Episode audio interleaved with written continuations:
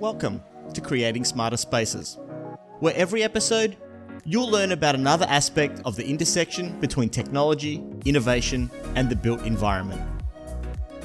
Produced for corporate real estate, facilities management, and workplace technology executives just like you, this podcast will make sure you stay ahead on the ever evolving journey to creating smarter spaces. In this episode, I'm going to talk about two companies that I think have been doing great things when it comes to using technologies to improve experiences of people in physical space. But more interestingly, what we can learn from them when things go wrong. These two companies are Disney and Marriott. But most importantly, I'm going to share what we can learn from these situations and how you can avoid some of the same issues occurring in the smarter spaces you create and operate. I'm your host, Michael Przytula, and this is Creating Smarter Spaces. So let's dig in. Back in episode 5, I talked about guest experience and how there's a lot we can learn from the hospitality industry, who have built an entire industry on making us feel welcome. Well, as Murphy's Law would have it, just two days after that episode went live, I checked into a Marriott hotel in New York City and my experience fell flat on its face. So, in this episode, I want to go into this in a little more detail, tell you about what happened and why, because I think it's a great example of the infrastructure challenges we face, as well as the ultimate impact these have on end users and the occupant experience. But before I do, I also wanted to use today's episode to share my recent experience with Disney, and more specifically, Disney Cruise Lines. Disney is world renowned for being an experience led organization. I don't know many, if any, other organizations around the world that you could point to that put experience of their guests at the center of what they do and how they operate more than Disney does. And when it comes to technology and experience, they have always pushed the needle in all aspects of their operations to embrace technology to enhance the experience of their guests. And for this, as both a surveyor of the industry and as a guest of theirs, I've always applauded them. But today, I wanted to use my most recent experience to highlight what happens when things don't go so well. And I'm not going to talk about the cool pre registration apps, the apps they have to organize all the things you want to do when you go on a trip with them, or the industry innovation that is Magic Band. No. Today, I'm going to talk to you about laundry. Yes, that's right, laundry. Over the past few weeks, I've had the privilege to take the inaugural Disney cruise from Honolulu, Hawaii to my home country of Australia. It's a 14 day journey across the Pacific Ocean, and if you're an ocean lover like myself, it's a bucket list experience for sure. But when you're on a 14 day cruise with two kids under 12, with free access to all the buffet and ice cream they can get their hands on, you end up with a lot of dirty clothes. The Disney cruise ships are great and they have self service laundries and they also have a payment and operations of these connected to your Key to the World card, which is essentially your access card you use across the ship to enter your room, pay for drinks, and collect your kids from the kids club. They've nailed the digital access ID challenge that many of us face in our workplaces and have also embedded it into the Disney Magic Band, which you can purchase and use across all of their properties, and even use it for ID when you're getting on and off the ship ports all around the world. Well, all the washers and dryers in the laundry on the cruise are also connected to the Key to the World card. And there's even a connected platform that tells you via a display in each of the laundromats how many washers and dryers are available in both the laundry you're in now, but also in the other areas of the ship. This is amazing. There's also a Disney Cruise Line app that lets you use while you're on the ship to communicate via text with different services like the childcare facility, as well as others you might be cruising with. Again, simply amazing. Now, for anyone that's ever used a shared laundry service, what's the biggest frustration with them? Especially if the number of units in the laundry are limited. What is it? Availability. And it's not just availability, but people putting loads of laundry in, cycles being finished, and now the clean or dry clothes just sitting there waiting for someone to come and remove them. making that unit unavailable to anyone else. Sounds like something we've talked about before on this podcast, right? An asset that others want to use, not actively in use, but being out of commission because someone else is camping in it? Anyway, Disney has solved this issue. Their laundry platform is also connected to the app. So when you turn on the laundry load, you get an app alert to tell you that it's on, and when the cycle is done, it sends you another one to tell you it's completed. This is an awesome experience. It helps things keep moving and makes active utilization of the washers and dryers improve. Except on the trip that I just took the other week, all of this fell apart. While the system was working great to tell me I'd put a load of washing on, the alerting function that would usually tell me the load had ended, which is the most important piece of the experience, wasn't working. I really didn't need to know when the cycle started. I already knew this because I was there. I pushed the button, I turned it on. Part I really needed to know was when it was done, so I could come back and move on to the next part of the process and free up the resource for the next person. That's the bit that wasn't working. Not only was it not working, none of the guests were informed that it wasn't working. So people that are seasoned cruisers who had grown accustomed to this functionality had their clothes sitting in washers and dryers for far longer than they needed. Because they were waiting for the alert. This might seem like a minor issue, but from an experience perspective, it wasn't great. And not only that, Disney probably lost 30% of the revenue through the laundry because of it.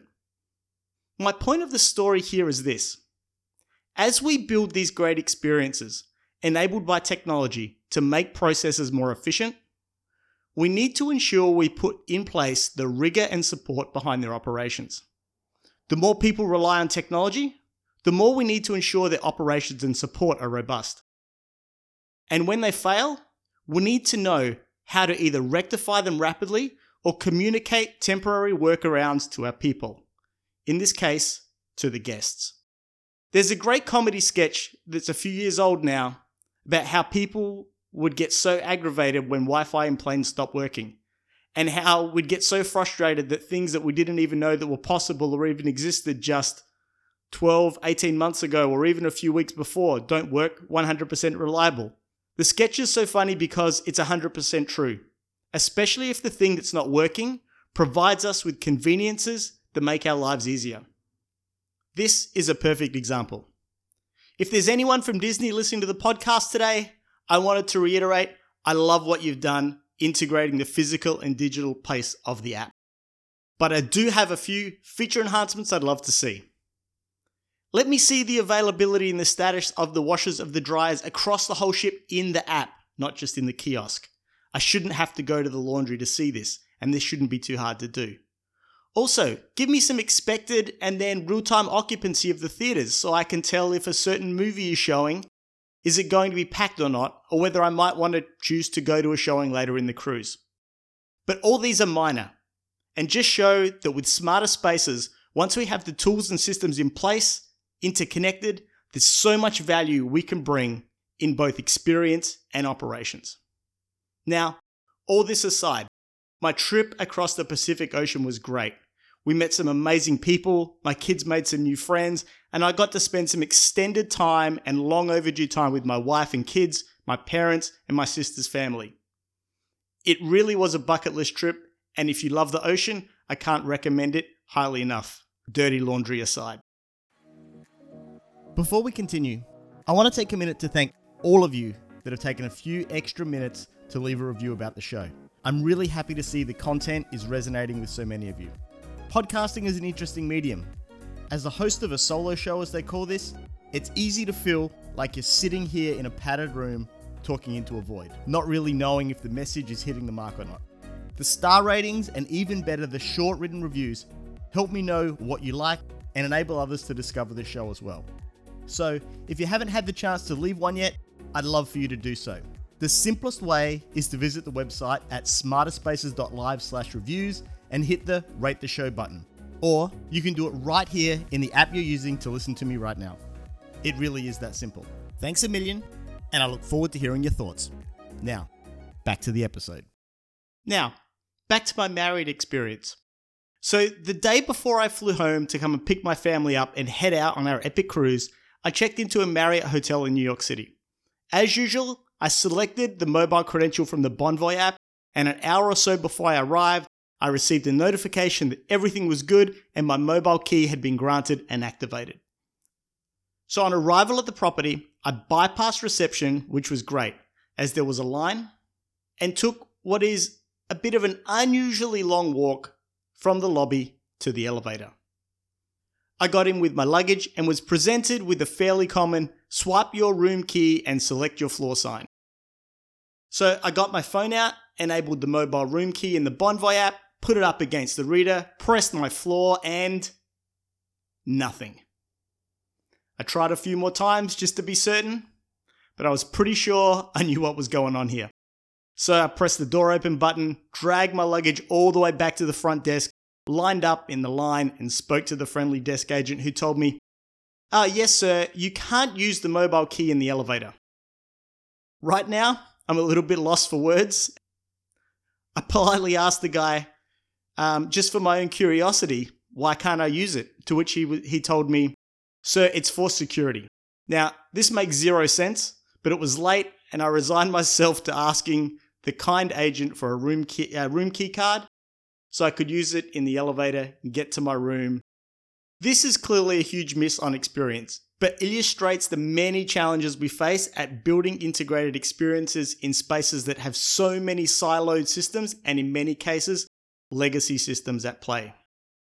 Building systems deployed and likely owned by the landlord clearly were not compatible with the systems deployed by the hotel. And instead of not making the digital badge available at this location, they've left it on knowing full well there is going to be a high number of people who choose to use it there that won't actually be able to do so. Does this type of complexity mean we should stop and give up on building integrated experiences? By no means. But it does illustrate that as we're working through the kinks in any development or any deployment, we need to keep the end user experience at the forefront of our mind and make sure that when we put something out there that it works, it's reliable, it's scalable, and people can be confident in changing their old default behaviors to rely on these platforms to change the way they behave. This is no different than deploying traffic lights at an intersection. Could you imagine if the first set of traffic lights were deployed and they only worked some of the time or were not correctly in sync and you would randomly send traffic crashing into each other? Very quickly, people would lose their faith in the system and just revert back to the way they used to drive.